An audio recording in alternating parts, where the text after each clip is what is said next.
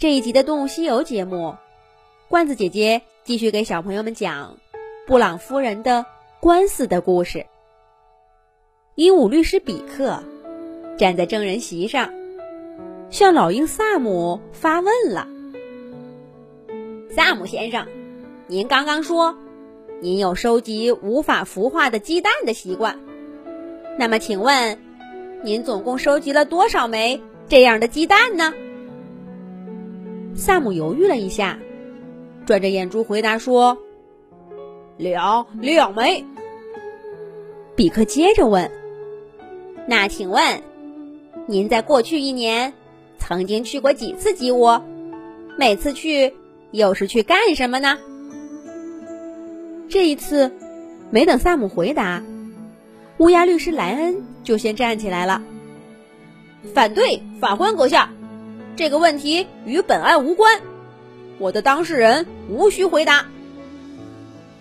鸵鸟律师敲了一下法锤说：“反对有效。”被告律师，请询问与本案有关的问题。老鹰萨姆顿时松了口气，布朗夫人脸上却露出了焦急的神情。鹦鹉比克不慌不忙的。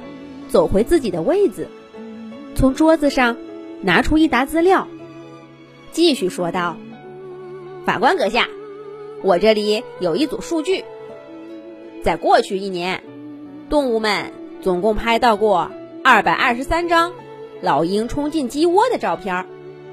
这些照片中有二十二张是本案的原告老鹰萨姆。从每一张照片中。”我们都能明显看到，他正在试图抓走一只小鸡。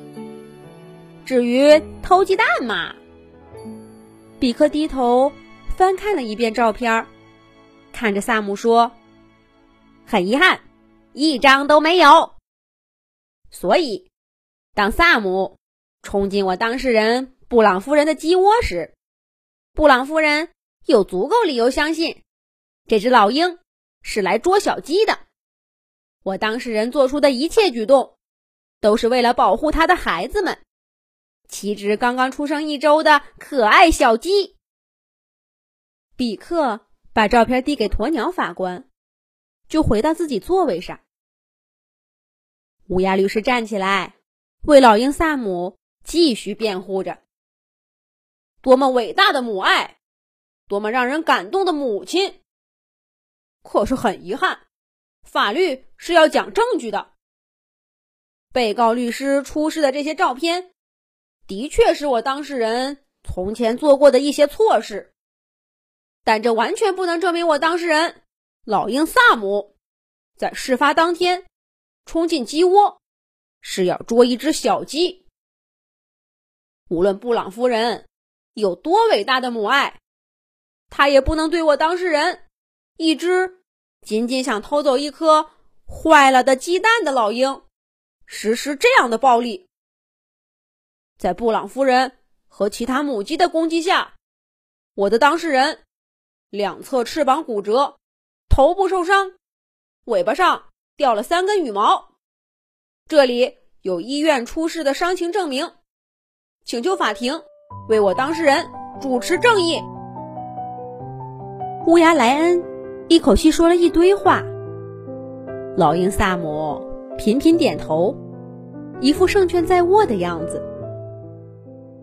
莱恩得意洋洋的看了鹦鹉比克一眼，坐回到座位上。这时候，一只小个子的花鹦鹉从外面匆匆忙忙走进来，他贴在比克耳边说了几句，又递给他一张光盘。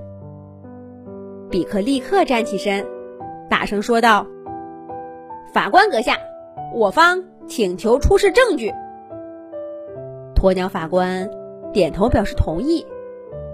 比克拿出光盘，递给书记员麻雀小姐。等了一会儿，法庭大屏幕上就出现了一段视频，正是事发当天鸡窝里的场景。在视频上，能清楚看到老鹰萨姆直直的向小鸡冲去，而那颗所谓的坏蛋，就静静的待在鸡窝的一角，直到老鹰萨姆从母鸡的包围圈里逃出去，他看都没看那颗蛋一眼。老鹰萨姆究竟是去鸡窝里干什么了？现在显而易见了。鸵鸟法官敲响法锤，大声说。我宣布，本案原告败诉，驳回原告的全部诉讼请求，休庭。布朗夫人站起来，激动地抱住了鹦鹉律师。旁听席上也响起了抑制不住的欢呼声。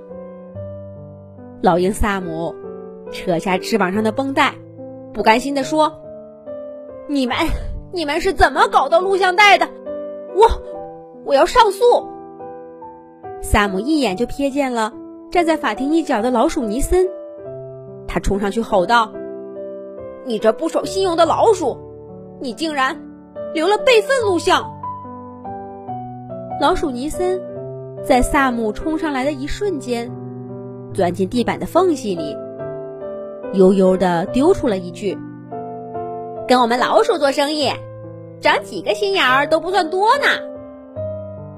鹦鹉律师比克甩着一脑袋红头发，走到律师莱恩面前，在他面前放了一本《动物图像大全》，笑嘻嘻的说道：“本鸟，红绿金刚鹦鹉，天生红头发。下次再找茬的时候，麻烦先读一下这本书。”布朗夫人在姐妹们的簇拥下走出法庭，她要赶快把孩子们接回家。